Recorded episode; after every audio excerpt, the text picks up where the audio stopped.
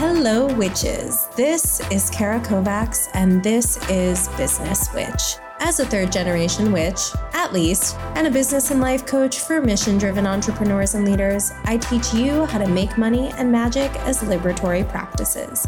Because when we know, seek, and embrace our full potential, we create a better world for everyone. Here you'll find tools, conversations, spells, and inspiration that take you from waiting to creating so you can build the business and life you're oh so worthy and capable of having. Let's go.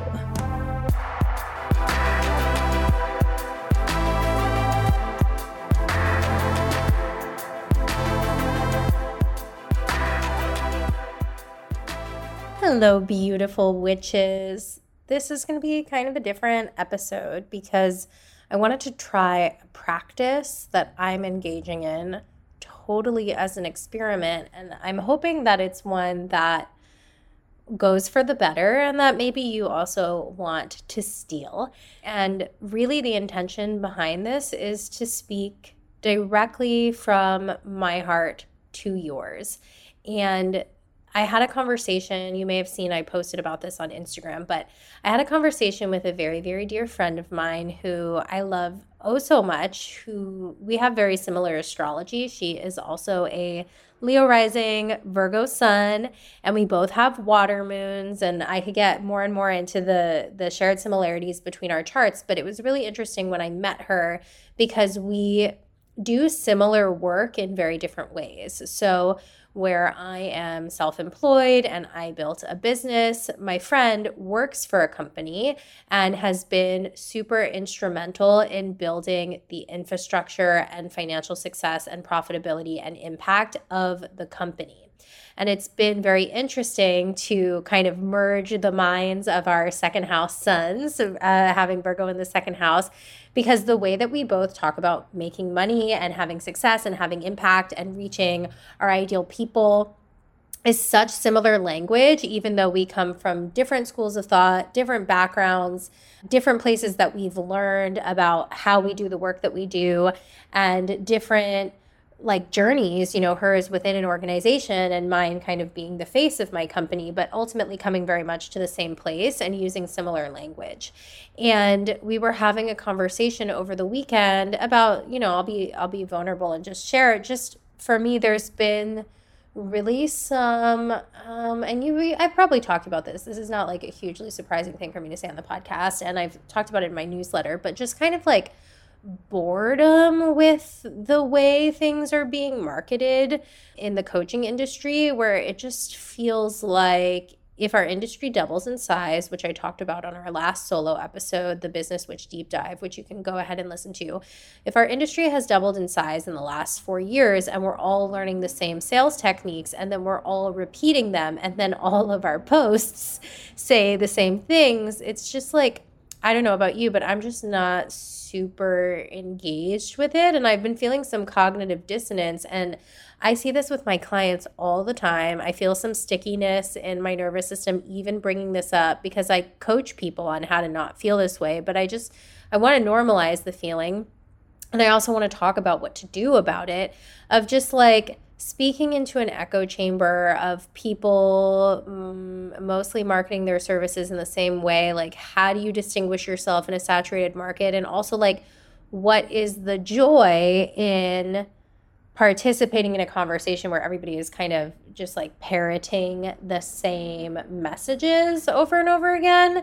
Because i don't know about you it's just like it's not why i coach. Like i coach because i love doing this work. Like I love being either in a group setting or with an individual where there's some really deep awareness or opening or putting clarity, like putting the pieces together, where somebody enters into a space that I'm facilitating and they leave feeling better because they were there. And so I've been trying to apply that same feeling to social media. And anybody who I really admire, who I've seen have social media success, that's really how they think about the platform. There's a great episode actually on this podcast with Captolia, who is the digital witch. You can go back. Her episode, I think, came out in May or June of this last year. And the episode is called Enchanting Your Digital Presence. And she talked so much about thinking about your Instagram following, like a room full of your friends. Like, how do you want to decorate that space? How do you want to share in the party in your like digital room space? And I think really bringing that into our marketing is the best way to distinguish what it is that we are selling in an industry landscape that is like, this is how I attracted high ticket clients. This is how I attracted high ticket clients. But I also had to own, right, that like my kind of critique or dissonance with that landscape was having a negative impact on the way in which I show up on social media and the way in which I use social media for my own marketing. And I actually took a four month break from Instagram for the first time since I started using the platform spring of 2022 and I just want to say, like, I've coached tons of people who have built pretty extensive local networks who don't have large followings. Like, you don't need social media to have a profitable business. But I also think to have such extreme aversion to the platform is a great coaching opportunity of really like, what is that about? And I say that, you know, also calling in myself that I've had these just periods of kind of disengagement with the platform because I find like one of the reasons I love having a podcast is I've just been talking for for five and a half minutes about my thoughts and feelings and theories on this topic, and I find it just personally it's not my my wheelhouse to try to put all of that into a 90 second reel or into a static post. I'm a long form teacher. I I love writing emails. I love teaching classes. I love having a podcast because it really gives me the opportunity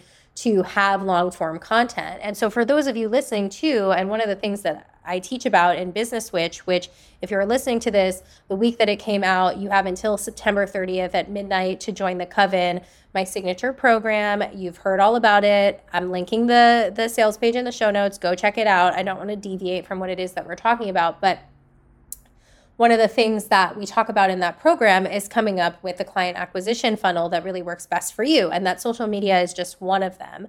I also think it is like one of the more important ones, even if you're not building a huge following, but the intention of social media is to like let your local community know about events that you're having, have sort of a kind of like a, an online resume. Like I think of a social media page kind of like an extension of your website where it's like, this is what I stand for. This is what I'm interested in. This is what I'm talking about. So even if like a static post doesn't get a ton of likes or a ton of engagement, when somebody finds you either from Google or by referral or from the explore page, that they can read about what it is that you have to say and that that sort of house, that home for your opinions and your mission and your brand voice exists, even if you're not necessarily like feeding it, you know, every single day with new content or it's not your favorite platform to engage with, that there's just something there for people to see. I think that that can be really legitimizing. And then if you are using it to cultivate community,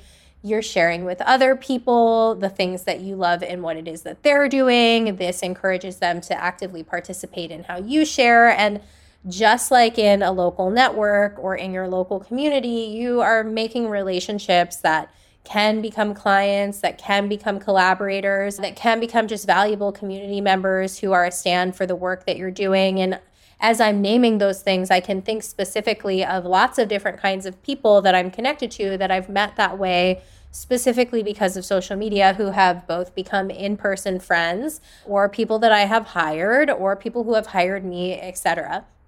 So, I don't want to knock social media and I also just kind of wanted to vulnerably share like I have my own a myriad of coaching opportunities where like some of the negativity that I approach the platform with I'm you know constantly challenging internally and coming up with more healthy ways to relate to the platform. And we do ourselves such a disservice to try to like water that down to just an analytics number Now, I brought up my friend, the the marketing director. It's a lot easier to look at analytics without taking them personally when it's for a company that you work for and you're like, "Oh, that didn't hit very well. Like, how do we want to optimize the next thing that we publish?" versus like that was a photo of my face and a quote that I really cared about. And my perception is that like people didn't like it. Does that mean that they don't like me? Right. And social media is both so personal and and simultaneously and paradoxically not that personal, y'all. Because sometimes it's just like the algorithm didn't pick it up. You posted it on a Sunday night at 10 p.m., and most of the people who follow you were asleep. And then it didn't get immediate traction. And then it didn't get like propagated out the next day. Like there's so much going on that just really has nothing to do with you. But like when you are vulnerably showing up as the face of your mission, like it feels pretty personal. It feels like rejection, or it feels like people maybe aren't hearing you or receiving you in the way in which that you wanted to be received. And so when I came into this episode today, I just wanted to speak from my heart to you about, you know, what it feels like for me sometimes to be on the receiving end of that and also I really wanted to touch on like what a waste waste of time and energy it is to get super super caught up in that kind of a machine as opposed to think about it in a really healthy, abundant, connected, expansive way, which I don't always approach it with. Like that that was the point of being honest. Like I'm not always in that headspace. So I am constantly trying to return to like girl, this is not about you. Yes, the algorithm keeps changing. Like yes, like other people are seeing similar patterns in their content and their analytics across the platform, but like, how do you want to feel in this space? I'm using social media as an example, but this could really be any space. You know, I've talked to coaches who they feel this way when they walk into like a retreat or they go to like a training or a certification. They walk into the room and they're like, what if I'm the least qualified or least experienced person here? Like, why does my opinion matter? Should I share? Even on Zoom classes, you know, those of you who come to Zoom classes who feel really nervous about sharing your opinion, and you walk in and you immediately position yourself, you imagine that everybody else is further along than you, or that like your opinion doesn't matter as much, or you create some kind of social hierarchy in your brain that is like, completely made up, not based in reality at all, and also doesn't serve you and it doesn't help you connect to people.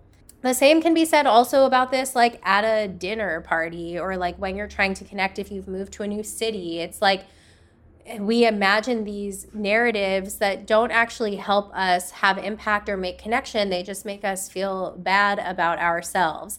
And I'm not telling you to have a hyperinflated sense of self in order to sell your services and make money and create a business, though I don't necessarily think that that is a bad thing. It can be a very helpful tactic to, to creating success more quickly to like really see yourself as somebody who has value to bring to the table and like a unique perspective and a divinely given gift that can actually really help people which for those of you who want to build businesses doing this yeah that that probably is also to a certain extent fact. It's like not even a hyperinflated sense of self but it's reminding yourself of that during the times or in the spaces where historically you might have tried to hide or you might have put yourself in a position to think like well i'm i may or may not be worthy enough to be here or my perception is that other people don't care that i'm here or won't care that i'm here. And i just really invite you to inquire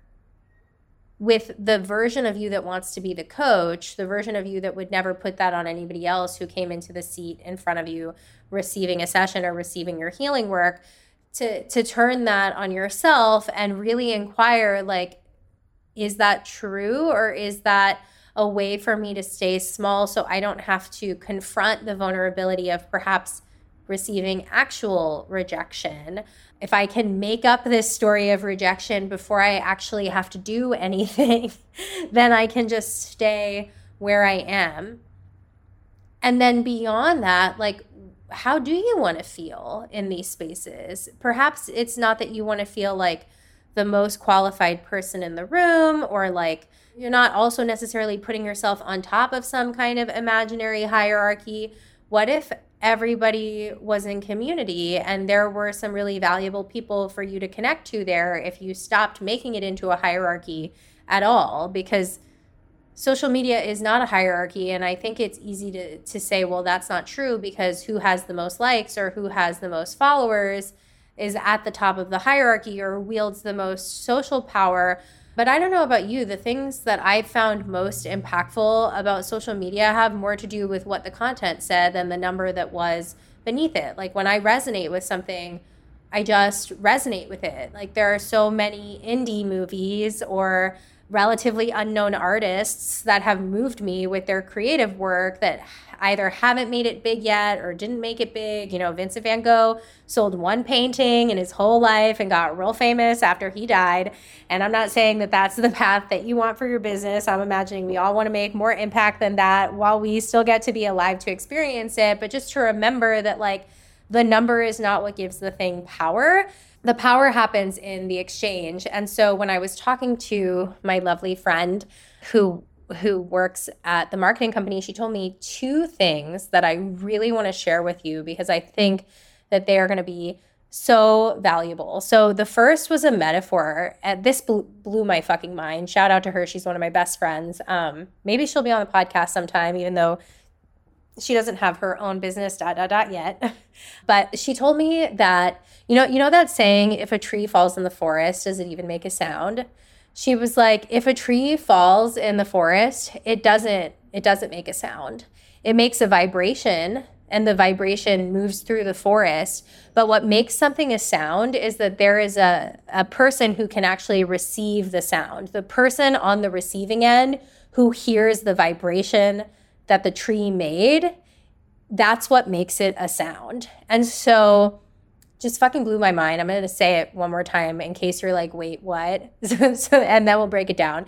So, if a tree falls in a forest, does it really make a sound? The answer is no, not unless there is a person or an animal, someone on the receiving end who can hear the vibration that the tree makes as it falls. Because what sound is, is the receiving of the vibration something makes as it moves through space. So there is no sound unless somebody hears it, right? And I think that the same is true with marketing that the impact the sound is on the receiving end so whether that is 100000 people or one person who was really deeply impacted by what it is that you said the person on the receiving end is really what makes the content have the value. And so, if your intention is that somebody receive what it is that you're saying and feel uplifted or empowered or expanded, or they have their mindset changed, or they feel closer to themselves, or it, it adds a, a spark in their step to their day, gives them something to talk about with a friend, whatever, that that impact is the sound. And that that is really the point of good marketing is to provide people with something that they get to take with them, that they are impacted by. Now, the second thing I wanted to invite you to think about is the way in which she told me that she does marketing for this company is that before she puts anything out, she thinks about like, who is this for? Who is going to receive it? Which I teach this as well. Like, there's a client concept exercise in module one of Business Witch that really goes over this of like, who is your offer for? Like, who are you talking to? And I think a lot of people misinterpret that as like, what's your niche, right? Who is your niche might be the answer to that question. But I think the better answer to that question is more specifically than like, is your person between 35 and 50 and like female and into crystals or whatever the fuck? More specifically, it's like this person is looking to to hear this particular message because they've been needing or wanting or looking for X and they haven't been able to find it. So like I'll use my business as an example. my people love coaching for the art of coaching. They are not interested in being sold a get rich quick scheme that like bypasses the actual art of the coaching. They are in this work because they have like a super clear mission, or if they don't have a mission yet, they are really invested in catalyzing and crystallizing what their mission is so that they can be deeply impactful to people. They do this work because they love this work and they're looking for somebody who mirrors their values, whether that's around ethical pricing or intersectional feminism or really leading mission first as opposed to marketing hack first. My person is looking for somebody who talks about coaching like that, who they can resonate with, who uh, makes them feel inspired to do this work from a place of love. Like those are the people that I'm talking to. And so when I'm writing emails or when I'm writing posts, I'm thinking about what those people need to hear and like actually taking the time to really sit down and journal like about that as opposed to I have sort of an idea. It's like in my head. I've thought about it before, but like have you really mapped it out? And that's what the client concept exercise in Business Witch really helps you do is to map that out. Like how does your marketing look different? What kind of sound or vibration are you creating? On the receiving end for your ideal client or customer when you're centering that. And so, what my friend had told me that she does is she actually writes it as a journal entry. I posted one that I wrote um, last week as a post. So, you can actually go to my feed. It's a static post on my feed. And I wrote it as a post. And I'm now like, I want to start every single content planning day or email planning day, really centering that because what it shifts is instead of reaching for, like, how do I get people to read this? Like, what is the snazziest language I can use? Like, should I research these hashtags? Like, what it actually does is it, it makes you feel connected to your audience and it really grounds you into being heart centered in what it is that you're constructing. And that makes the work fun. It makes writing more fun because you get to start it with a spell. And that spell is a, a really positive, compassionate intention for the people that you want to call in. And so I wanted to offer you this practice as well as a way to really connect to the people who most need to be hearing from you. And I also just wanted to make this announcement that if you are listening to this episode live, the cart for Business Witch closes on September 30th. So this is your last week to enroll. If you have questions about if this program is right for you or your business, please slide into my DMs. I love hearing from you. And if you rate this podcast as five stars, and you screenshot me your rating, I will send you a coupon code for $50 off the course. So you can get a little discount. And we start the second week of October. You get twice weekly opportunities to come to me with all your business questions and get direct one on one support. Um, and it's just such a great, great community. I think because the spell I cast to connect to the people I really want to work with must have fucking worked. So, Thank you for tuning in to this solo episode. And we've got some great guests coming at you for Witchy season this October. Uh, I look forward to connecting with you for many episodes to come. And I'll see you next week on Business Witch.